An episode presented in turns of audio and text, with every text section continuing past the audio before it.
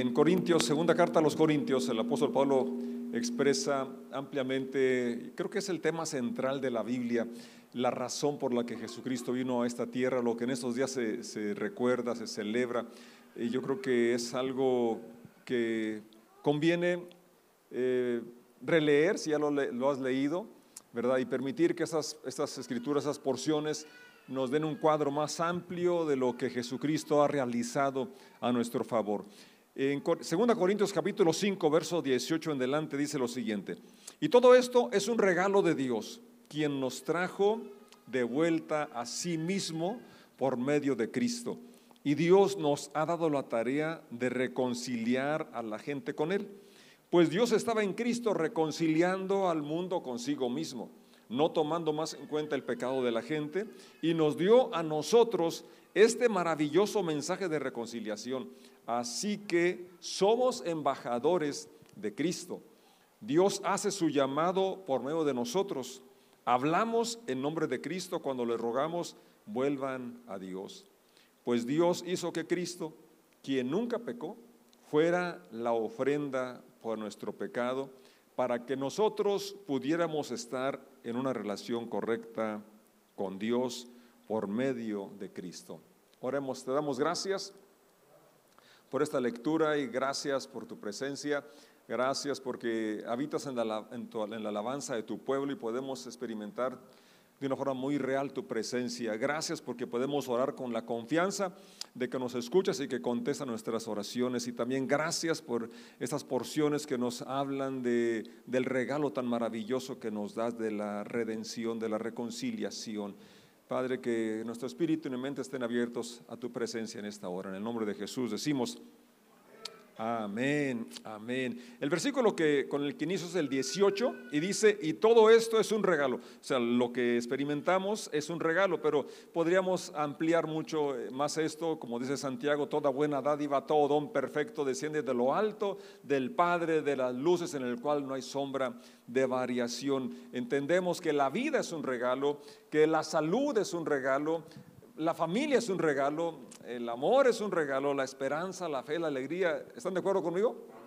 Así es, pero el tema de hoy es el regalo más grande, creo yo, es la reconciliación que tenemos con Dios, tener paz con Dios, haber sido declarados justos eh, o justificados por Dios o estar en relación correcta con Dios. Es la traducción más clara de la palabra justificación que utilizan las versiones más tradicionales, la Reina Valera que hemos leído por mucho tiempo. Esta versión que estoy leyendo en ETV dice eh, una relación correcta con Dios. Es la palabra que conocemos como justificación. Es un regalo de Dios y creo que es el regalo más costoso que hemos recibido un regalo muy costoso porque fue la vida de Jesucristo, fue el sufrimiento que estuvo dispuesto a padecer para otorgarnos este regalo tan invaluable y ojalá podamos valorarlo más y así en gratitud servirle, amarle y adorarle. Bien, el, mensaje eh, que se nos encomienda o la tarea que se nos encomienda según esta porción es que ahora compartamos de esta bendición, que las personas vuelvan a Dios. Y todo esto, eh, como dice el verso al iniciar, quien nos trajo de vuelta a sí mismo, habla de ese tiempo cuando nos separamos de Dios, como el hijo pródigo que pensó que era, más, que era mejor vivir fuera de reglas, fuera de la casa, y vivir la vida a su manera. Y hasta que se dio cuenta que aquello realmente lo había arruinado porque cuando malgastó todo, cuando ya no tenía nada, entonces reflexionó, dice la escritura, volviendo en sí, dijo, en la casa de mi padre hay abundancia de pan. Entonces él empieza ese retorno y, vuelve a casa, es recibido, es, es restaurado. Y es lo que Dios hace con cada uno cuando nos damos cuenta que realmente nos íbamos alejando de Él al querer vivir a nuestra manera. Y la escritura menciona que eso es lo que trae la reconciliación y nos da con Dios y nos da esa tarea ahora, ese privilegio de poder llevar ese mensaje y el mensaje es vuelvan a Dios. Pero el punto es este, reconocer que nos hemos alejado de Dios. Reconocer que no estábamos cerca de Dios, porque el Señor vino a buscar y a salvar lo que se había perdido. Y él, cuando lo confrontaron, porque se juntaba con, con personas pecadoras, dijo, bueno, es que yo es a lo que vine a buscar y a salvar lo que se había perdido. Yo no vine a, llamar a los justos, sino pecadores a arrepentimiento. Y entonces, y creo que ese es el, el punto medular, ¿verdad? Porque si una persona no reconoce su necesidad de Dios, pues no lo va a buscar. Así de sencillo, ¿no? Pero ahora, el otro punto también importante es lo que dice el verso 21. Dios hizo que Cristo, quien nunca pecó, fuera la ofrenda por nuestro pecado para que nosotros pudiéramos estar en relación correcta con Dios.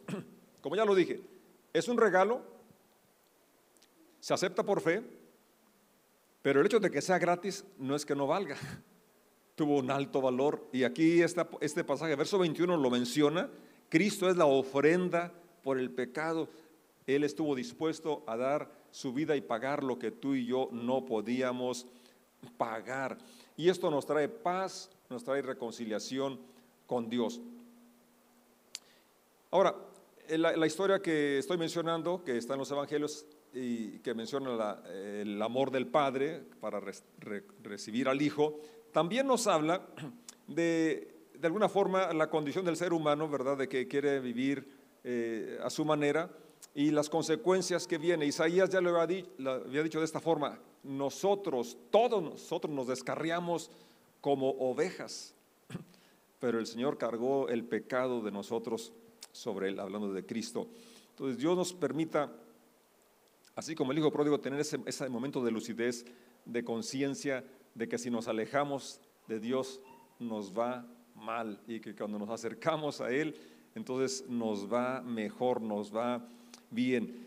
Tomando ese tema, Pablo inicia su carta a los romanos diciendo que los gentiles, o sea, los que no pertenecían al pueblo de Israel, que no conocían las escrituras, como quiera tenían un conocimiento de Dios, tenían conocimiento de la voluntad de Dios a través de la creación. Y leo el versículo 19 del capítulo 1 de la carta a los romanos. Ellos, los gentiles, conocen la verdad acerca de Dios porque Él, Dios, les ha, se la ha hecho evidente, o sea, es obvio la verdad de Dios. Verso 20, ¿cómo es que es evidente? Pues desde la creación del mundo, todos han visto los cielos y la tierra. Y para muchos, ¿verdad? Pues es nada más el, la evolución de una gran explosión de hace millones de años. Y otros como el rey David dijo, cuando veo los cielos, obra de tus dedos, la luna y las estrellas que tú formaste, digo, ¿qué es el hombre para que tengas de él memoria? O sea, él quedó maravillado de la creación y del creador y de cómo Dios tiene atención o cuidado del ser humano. Entonces dice el verso 20, todos han visto los cielos y la tierra, por medio de todo lo que Dios hizo, ellos pueden ver a simple vista las cualidades invisibles de Dios, su poder eterno y su naturaleza divina. Así que qué? No tienen ninguna excusa.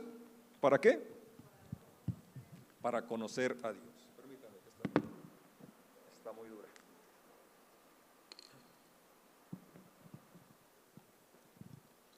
Bien, entonces la creación nos habla de un creador inteligente, un, creador poderoso, pero también amoroso. Porque antes de crear al hombre, creó su hogar. E, este, este aún, hoy, con, todo el daño que le hemos hecho al planeta, es un planeta, un lugar maravilloso. ¿Sí? Imagínense recién hechecito.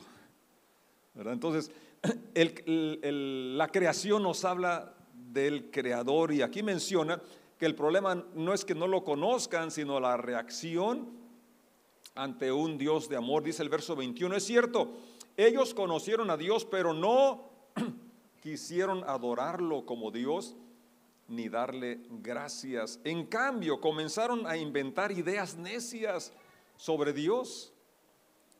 Como resultado, la mente les quedó en oscuridad y confusión. Y aquí veo yo, ¿verdad? Porque hay este, esa, esa degradación en los seres humanos e incluso hoy que se supone que en el siglo de las luces y con tanta eh, avance en la ciencia y demás áreas del ser humano, sigue prevaleciendo la violencia y tantas cosas tristes que, que aquejan a la humanidad. Parece que aquí está la respuesta, el resultado de querer quitar a Dios de la escena, querer ignorar sus principios, sus leyes. Dice el verso 28, por pensar que era una tontería reconocer a Dios, ¿qué sucedió?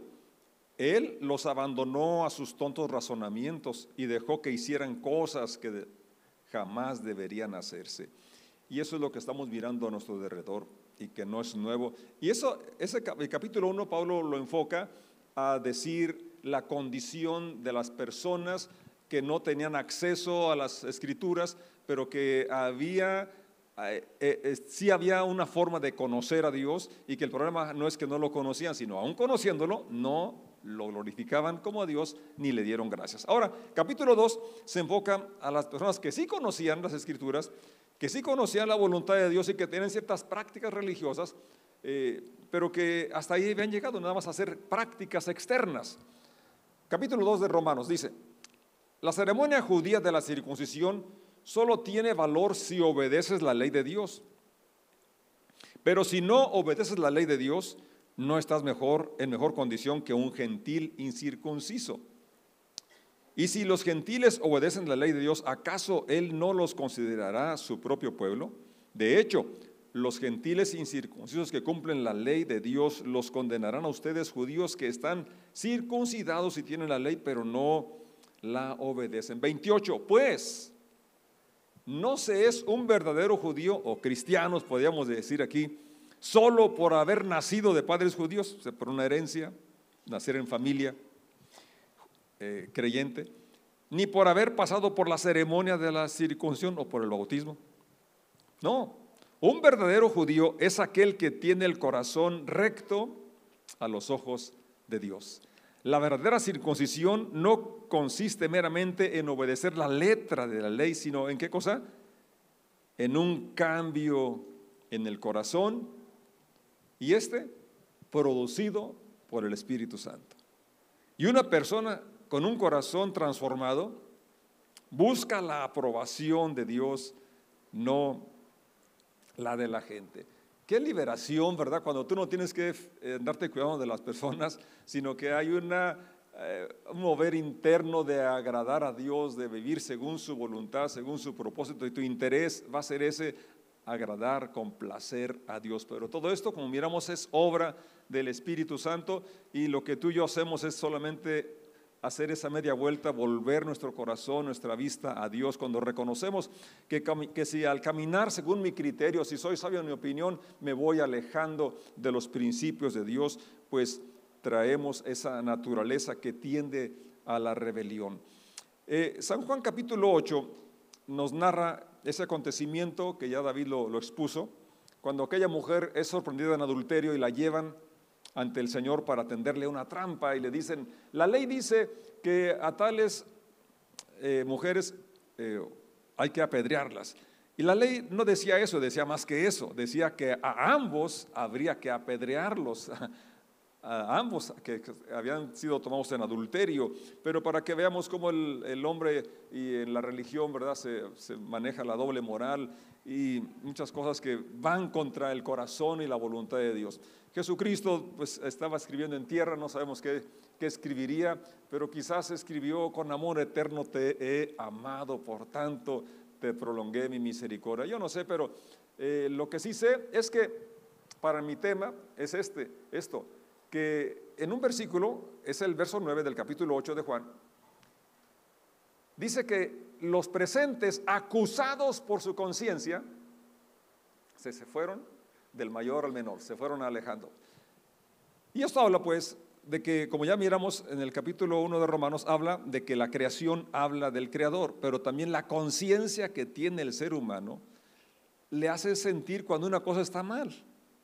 Y ahora como cristianos, además de la conciencia y además del conocimiento de las escrituras, tenemos el Espíritu Santo que es mucho más sensible y que incluso cosas que no hemos leído nos muestra cuando una actitud, cuando una palabra, cuando una acción no va de acuerdo al corazón del Padre o, conforme a la nueva criatura que dice la Escritura que somos ahora en Cristo Jesús.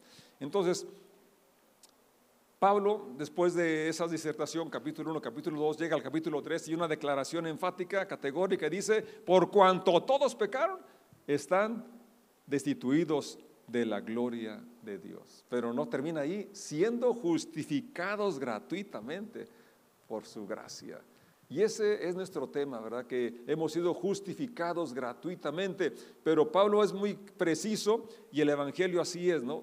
Son las buenas noticias, pero ¿para quién son las buenas noticias? Para aquel que reconoce que se ha alejado de Dios y que en esa eh, alejarse de Dios entonces le trae consecuencias, le trae situaciones complejas, ¿verdad? Y que puede mucho resolverse sobre todo el asunto de la paz, de la comunión con Dios, de la esperanza, del amor, la alegría, que son resultados de nuestra restauración en nuestra relación con Dios.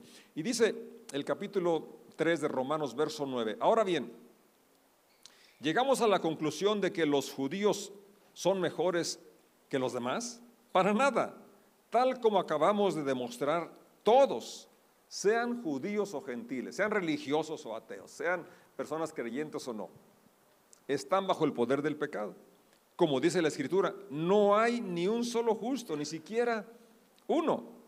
Y el 23, ya lo dije y lo leo, pues todos hemos pecado, nadie puede alcanzar la meta gloriosa establecida por Dios pero continúa, verso 24, sin embargo, de su gracia, Dios gratuitamente nos hace justos a sus ojos. ¿Cómo? Por medio de Cristo Jesús, quien nos libró del castigo de nuestros pecados. Verso 25. Pues Dios ofreció a Jesús como el sacrificio por el pecado. Las personas son declaradas justas a los ojos de Dios cuando creen que Jesús sacrificó su vida al derramar su sangre. Ese sacrificio muestra que Dios actuó con justicia cuando se contuvo y no castigó a los que pecaron en el pasado. Entonces, este versículo 25 es muy poderoso porque nos habla que la muerte de Jesucristo no fue accidente, no fue la maldad de los judíos o de los romanos, fueron mis pecados, que Él estuvo dispuesto a tomar mi lugar que su sacrificio, ¿verdad? Tenía esa finalidad de pagar lo que yo no podría, no puedo pagar y otorgarme el perdón, otorgarme la redención, porque ya estaba escrito que la paga del pecado es muerte. El día que comas morirás. Había una, una sentencia, había una consecuencia y por eso dice que Él pagó o Él cargó aquello para poder hacer posible que tú y yo pudiéramos estar ahora en relación correcta con Él. Y dice, de nuevo, la parte final del verso 26. Voy a leerlo todo, por favor, verso 26. Porque miraba hacia el futuro y de ese modo los incluiría en lo que llevaría a cabo en el tiempo presente. Dios hizo todo esto para demostrar su justicia porque Él mismo es justo e imparcial. O sea, no podía quebrantar lo que había establecido y por eso Él llevó la, cargó nuestra maldad. Y a los pecadores los hace justos a sus ojos cuando creen en Jesús. ¿Cuál es nuestra parte? Creer, aceptar, glorificarlo y darle gracias. Vamos a darle honra y gloria. Yo invitar a que nos pongamos de pie y si puedes valorar un poco más lo que Él ha hecho por ti. Romanos dice que aquellos que no creyeron o conociendo no le glorificaron ni dieron gracias, nos habla entonces lo que Dios espera de ti y de mí. Que le glorifiquemos como Dios y le demos gracias. ¿Podemos hacerlo?